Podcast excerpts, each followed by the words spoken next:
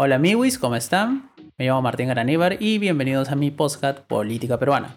En este podcast analizaremos y comentaremos las últimas novedades sobre la política peruana. Sin más que agregar, empezamos. El día de hoy, amigos, estamos en la nueva etapa de malditas elecciones y esto se llama el Final Round. Solamente tenemos dos candidatos, como todo el mundo ya sabe, Pedro Castillo y Keiko Fujimori. Así que en este episodio de hoy del podcast vamos a hablar únicamente sobre Keiko Fujimori y como dice el título, estas van a ser las razones por las que no voy a votar por Keiko Fujimori. Así que sin más preámbulo, empezamos. No voy a votar por Keiko Fujimori por lo que ella ha representado y ha hecho por el país. Mi análisis parte únicamente de lo hecho por Keiko Fujimori y Fuerza Popular en el periodo 2016 y 2021, o sea, en el último quinquenio. Y esto es muy importante para que después no vengan a decir de que es odio, de que es antifujimorismo y tantas vainas. No, señores, vamos a analizar únicamente el último quinquenio, el actuar político de Keiko Fujimori, Fuerza Popular, desde el 2016 hasta ahora. Y con ello, con razones objetivas, vamos a decir, voy a decir mejor dicho, por qué no hay que votar y por qué yo no voy a votar por Keiko Fujimori. Y esto es muy importante, como ya había dicho, porque porque no vamos a caer en, un argumento que, que es muy recurrente, ¿no es cierto? Que es comparar a Keiko con su papá, con Alberto Fujimori. Aquí no vamos a analizar para nada el periodo 90-2000, no vamos a asumir de que Keiko es responsable de las cosas que hizo su papá o que ella va a repetir las cosas que hizo su papá, ¿no es cierto? Y por eso vamos a partir del supuesto de que Keiko no a asumir ni los activos ni los pasivos del gobierno de su padre. Y es más, ni siquiera vamos a analizar la actuación de Keiko Fujimori como congresista o su producción legislativa. Vamos a analizar la actuación de Keiko Fujimori como lideresa del Partido Fuerza Popular y vamos a analizar su posición como lideresa de Fuerza Popular y vamos a analizar qué es lo que ella como lideresa de Fuerza Popular incentivó o no apoyó o no, boicoteó o no en la última legislatura. Bueno, no la última porque este Congreso todavía no acaba, ¿no? Pero desde 2016 en adelante. Y en eso vamos a centrarnos. Para empezar, tenemos que recordar que en el periodo 2016 a 2019, Fuerza Popular logró una representación parlamentaria de 73 congresistas. O sea, imagínate, 73 congresistas de 130 en total. Por primera vez desde el restablecimiento de la democracia en el año 2000, un grupo parlamentario, un partido político obtenía esa cantidad de comunal de congresistas, o sea, un partido único tenía una supermayoría, prácticamente una mayoría absoluta, y podían hacer prácticamente lo que se les daba la gana, porque quedaba muy cerca del mágico número 86 en el que literalmente puedes hacer y deshacer lo que quieras. O sea, estuvieron muy cerquita. Y como he dicho, nunca antes ningún partido político, ningún partido político había obtenido eso. Y vamos a hacer un pequeño rebobinar, ¿no es cierto? Para empezar, en las elecciones de 2011 gana Perú, que fue el partido de gobierno, el de Tomala, obtuvo 47 congresistas. En las elecciones del 2006, UPP sacó 45 congresistas y el APRA, que al final fue el partido de gobierno, sacó 36 congresistas. Y en las elecciones de 2011, Perú Posible sacó 45 congresistas. Como se puede apreciar, Fuerza Popular tuvo la oportunidad histórica de demostrar que realmente le importaba el país desde el Parlamento, porque, vuelvo a repetir, ellos tuvieron una super mayoría. Ya podemos después criticar el sistema electoral de reparto, que si estuvo bien o mal, todo eso, whatever, ¿no? Pero la cosa es que literal ellos obtuvieron una super mayoría nunca antes vista en los últimos 20 años. Y antes de eso también tenemos que rebobinar, ¿no es cierto? Vámonos a 2016. ¿Qué estaba pasando en el 2016, no? Segunda vuelta, PPK versus Keiko, gana PPK. Ideológicamente se podría decir que eran parecidos, ambos candidatos de derecha, que buscaban más o menos cosas en común, que tenían una agenda programática más o menos cercana. A diferencia de ahora en el que los dos candidatos que han pasado segunda vuelta no tienen nada en común prácticamente. Pero, o sea, Keiko pudo haber llegado a acuerdos muy satisfactorios con PPK. De hecho, PPK al inicio como que buscó negociar bastante con Keiko, pero esa es otra parte de la historia, ¿no? Que vamos a analizar en un momento. Pero analicemos primero 2016, después de la segunda vuelta, ¿no? Keiko pierde, no llama a PPK para felicitarle, no acepta su derrota durante un buen tiempo, entonces ahí empezamos a ver, ¿no? como que se picó, entonces no le gustó eso. Desde ahí mala señal, ¿no es cierto? Para alguien que pretende dirigir un país, ¿no? Los destinos de la nación. Y aquí vamos a ver qué hizo ella, ¿no? Como lideresa de Fuerza Popular, porque al final se ha demostrado por 800.000 medios que ella era la que mandaba al final. Entonces, ¿qué es lo que ella hizo con esa supermayoría, ¿no? ¿Qué hicieron sus parlamentarios en el Congreso, ¿no? ¿Qué iniciativas legislativas apoyaron? ¿Lucharon contra la corrupción? ayudaron a mejorar el aparato del Estado, sacaron leyes en pro del libre mercado, blindaron a corruptos. ¿A qué se dedicaron sus parlamentarios? Aparte de insultar, de dar a palmas protocolares, de hacer un chongazo el día de la juramentación de PP como, como presidente, ¿qué hicieron sus parlamentarios? Todo eso es muy importante. ¿Qué hicieron sus parlamentarios? Blindaron a corruptos, trataron de ocupar poderes del Estado, hacían de las suyas. Entonces, como que ahí te das cuenta, ¿no es cierto? Ya uno, cada uno tiene que responder las preguntas que he hecho anteriormente y ya en parte, en base a esas respuestas ya vas sacando tu línea, ¿no? Si consideras que Keiko lo hizo bien o consideras como yo que lo hizo terriblemente mal, ¿no? Y aparte de eso, ¿qué hicieron? Lo de la vacancia, ¿no es cierto? O sea, hablo más que nada de la vacancia de PPK, ¿no? Y por ejemplo, al final ya el colofón, lo que, todo mundo, lo que todos vimos es cuando trataron de elegir a los magistrados del TC y se negaron a debatir la cuestión de confianza, hacían lo que querían en el Parlamento. Entonces era una desgracia, obviamente, ¿no? Ahí te das cuenta cuál es la línea política, ¿no? ¿Qué es lo que buscó realmente Keiko con ese gran número de parlamentarios hacer en el Parlamento a favor del país? Prácticamente nada. Obviamente se dedicó a joder, a joder y a joder. Hizo que PPK al final renunciara por todo lo que jodían. Pensaron que podían negociar con Vizcarra, pero después Vizcarra se les volteó. Tampoco que Vizcarra es un santo, pero por lo menos era más pechador que PPK en ese sentido. Y al final ese parlamento quedó disuelto.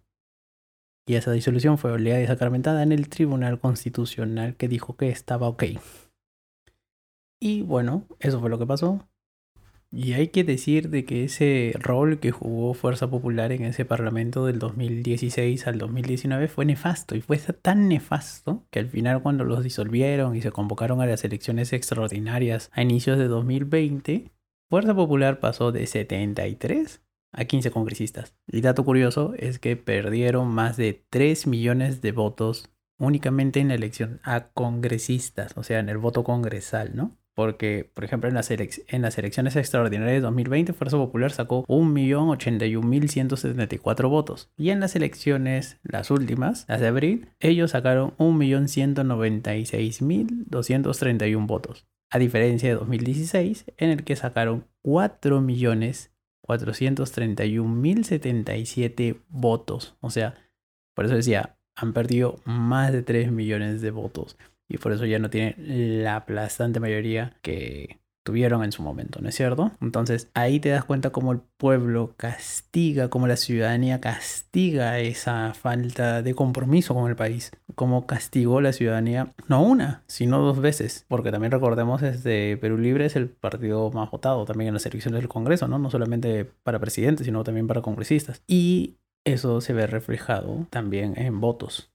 ¿No? Entonces podemos considerar también que mucha parte o buena parte de la ciudadanía también considera que lo de Fuerza Popular no ha cambiado mucho, de que sigue más o menos en las mismas y que por eso se les castiga, ¿no es cierto? Se les ha castigado a través del voto. Entonces recordemos, ¿no es cierto? O sea, ¿qué hizo Fuerza Popular en el Parlamento? Como dice como lo dije antes, ¿no? Tenían, una, tenían un trabajo obstruccionista, protegían a personajes corruptos, o sea, recordemos los hermanitos, lo de los cuellos blancos, cómo protegieron a Inostrosa lo más que pudieron. Tuvieron también actuaciones no muy dignas para recordar. Obviamente eso les pasó factura y les sigue pasando factura hasta el día de hoy, ¿no? Otro motivo también súper importante por el que no voy a votar por Keiko y también este podcast es ¿Por qué no votar por Keiko Fujimori? Es porque la gente dice, bueno, pues, pero hay que darle una chance, ¿no es cierto? O sea, ella ha jurado y rejurado, se ha reunido con Vargas Llosa, ¿no? Un antifujimorista totalmente recalcitrante, ¿no? O sea, un antifujimorista super ultra old school, ¿no? O sea, desde el, desde el 92 Vargas Llosa es antifujimorista hasta el tuétano, ¿no? O sea, y ahora tiene apoyo de Vargallosa, de Cateriano, de toda esa gentita, ¿no? Casi todos los medios de comunicación tratando de blanquear a Keiko, de que te lo ponen como la grande, ¿no? O sea, el, gran argumento, ¿no? No, con Keiko, ella se va a quedar cinco años, es garante de democracia, ella se va a ir, en cambio Castillo no lo sabes, ¿no? O sea, es un maldito dictador, va a quedarse de tipo Hugo Chávez forever and ever. Y ella también ha firmado compromisos ahora, ¿no? Ha jurado y rejurado de que va a respetar todo, de que va a cumplir las reglas, de que se va a ir acabado el periodo, ¿no? En el 2026, entonces chao, ¿no? Pero también hay que recordar el pasado de Keiko Fujimori, ¿no? ¿Qué hizo en el 2016 en la campaña política, ¿no? ¿Se acuerdan? El 3 de abril de 2016, el día del famoso debate, que es recordado más que nada por la batalla entre Poppy y Alan, cuando Poppy le dijo sus verdades, y esos son como que momentos épicos de la política peruana. Ese día Keiko presentó, ¿no? Y firmó su compromiso de honor con el Perú. Siete compromisos, de los cuales prácticamente no cumplió ninguno. Mejor dicho, en mi opinión, no cumplió ninguno, ¿no? Entonces, ¿cuál es el valor de la palabra de Keiko, no? La palabra empeñada de Keiko. Nada. O sea, ella firmó un compromiso y lo mismo que ahora, ¿no? Prometió y rejuró de que no iba a hacer nada, de que no iba a ser obstruccionista, 5 de abril nunca más, y o sea, prácticamente ya trató de hacer un golpe de Estado, ¿no? O sea, bueno, no es obviamente un golpe de Estado, no vamos a comparar el tema de que provocó al final la disolución del Parlamento en el 19 el tema del voto de confianza, ¿no? Con, con, con, el 5 de abril, ¿no? O sea, obviamente en ese, en ese sentido podríamos decir que ya sí cumplió, ¿no? No hubo un 5 de abril, técnicamente hablando, ¿no? Pero, o sea, esa, ese afán obstruccionista, eso de, de querer prácticamente bajarse al presidente, de joderlo de tal manera, de crear un clima de polarización, tal, es que no, no lo cumplió, ¿no? O sea, ella dijo, no voy a indultar a mi viejo, y trató de usar todo su poder para indultar a su viejo, ¿no? No voy a actuar por intereses personales fuera acá, o sea, nada, no cumplió nada, ¿no? Entonces, esos siete compromisos prácticamente no cumplió ninguno. Yo considero que ese el 5 de abril, nunca más un 5 de abril tampoco lo cumplió, pero bueno, eso es debatible, ¿no? O sea, podríamos darle el beneficio a la duda. También se acuerdan cuando fue a Harvard y, y, lo entrevistó Levinsky y agarró y dijo todo chévere, no, sí, muchacho, no se preocupe, mi gobierno va a ser democrático, vamos a respetar libertades, todo eso. Y después que hizo en el Parlamento, Naka Nakpirinaka. Entonces, obviamente está demostrando, aparte es la tercera vez que postula ahora. Entonces, ¿qué ha demostrado Keiko? Que obviamente está afanada con ser presidenta, ¿no? Y que obviamente quiere usar el poder y quiere llegar al poder y ya ahí ves, ¿no? O sea, si una persona está tan afanada en llegar al poder es... O sea, ¿tú crees que lo va a soltar así de fácil? No, obviamente, ¿no? Pero bueno, ya cada uno puede pensar lo que quiera y si tú quieres darle, después de escuchar todos estos argumentos, si tú quieres darle un voto de confianza a Keiko, pues fresh, ¿no es cierto? Es tu decisión, obviamente yo entiendo la racionalidad de los votos, por eso decía, ¿no? O sea, para Gallosa, un antifujimorista recalcitrante, pero él puso en una balanza, ¿no? Como que su antifujimorismo y su anticomunismo. Y obviamente empezó más su anticomunismo y obviamente se vendió a Keiko. Bueno, no se vendió, pero se ofreció a Keiko y la está tratando de limpiar, ¿no? Y decir como que el garante Vargas de nuevo actúa, ¿no? Otra vez ahí ya está. Entonces, si prefieren darle un voto de confianza, fresh, ¿no? No hay ningún problema. Pero este humilde servidor, para nada. No es la primera vez que se le da una chance y no va a ser la primera vez que simplemente no cumple nada de lo que promete, ni de los compromisos que firma, ni nada. Entonces, este podcast, como se han dado cuenta, ha dado razones objetivas, obviamente, no ha estado criticando eh, con pasiones otras cosas, ¿no? ¿no? No digo nada del gobierno su viejo, como se han dado cuenta, no menciono para nada Alberto Fujimori, salvo en la parte del indulto, pero, o sea, sobre el gobierno de su padre no digo ni pío, no voy a decir nada porque yo estoy evaluando a Keiko como política y qué es lo que ha hecho ella como política. Yo no voy a decir si ella sabía o no las cosas que hacía su papá y Montesinos y esas cosas, no lo sé. Y aparte también hay que ver el equipo que ha traído, ¿no? O sea, el equipo técnico que ha presentado es como que, uff, o sea, en el Perú somos más o menos retro, ¿no? Lo gustan los 90, pero esto ya es pasarte la raya. O sea, no, no te pases, güey. Eso es algo súper importante a tener en cuenta. Y obviamente hay cosas, ¿no? O sea, los que no vamos a votar por Keiko, yo me incluyo ahí porque yo personalmente no voy a votar por Keiko, no es que seamos unos resentidos sociales, de que odiamos el desarrollo del país, que no queremos el progreso, que odiamos la democracia, no, nada que ver, ¿no? O sea, yo ya te explico los motivos por los cuales yo no voy a votar por Keiko y obviamente sugiero a la gente que no vote por Keiko, ¿no? Y por eso sí al final las preguntas, ¿no? O sea, ya, por último tú hazte esas preguntas, ¿no? ¿Qué hizo Keiko y qué hizo Fuerza Popular en el periodo 2016-2019? Y eso que no hablo de, del último congreso, ¿no? Donde ellos también tuvieron una participación muy importante a la hora de hacerlo de la vacancia de Vizcarra, ¿no? Pero ya, ese es otro tema, ¿no? Porque al final, bueno, no es que ellos sean la supermayoría y decidieran ellos solos vacar a Vizcarra, sino que se sumaron al carro. No se subieron al coche, obviamente. Pero o sea, cuando ellos tuvieron la super mayoría, por eso me he centrado en ese periodo, ¿qué es lo que hicieron, no? ¿Realmente hicieron algo bueno? realmente lucharon contra la corrupción, realmente fortalecieron la democracia en el Perú, o sea, sacaron leyes en pro de la democracia, leyes a favor del fortalecimiento del Estado, leyes que protegieran a las minorías.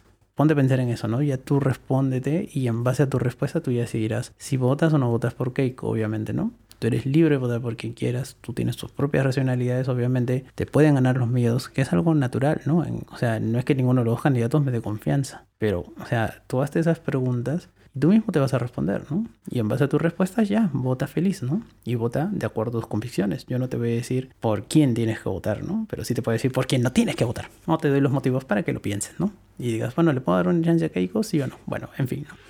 Y ese, amigos, ha sido el podcast de hoy día. La próxima semana vamos a lanzar un podcast con la misma dinámica, pero sobre Pedro Castillo, obviamente, ¿no? para que vean que no somos Castillo lovers ni nada. Y nada, eso es todo. Cuídense mucho y nos vemos la próxima semana con el podcast ¿Por qué no votar por Pedro Castillo, ¿no? Por el famoso Peter Castillo. Y nada, eso es todo. Cuídense mucho.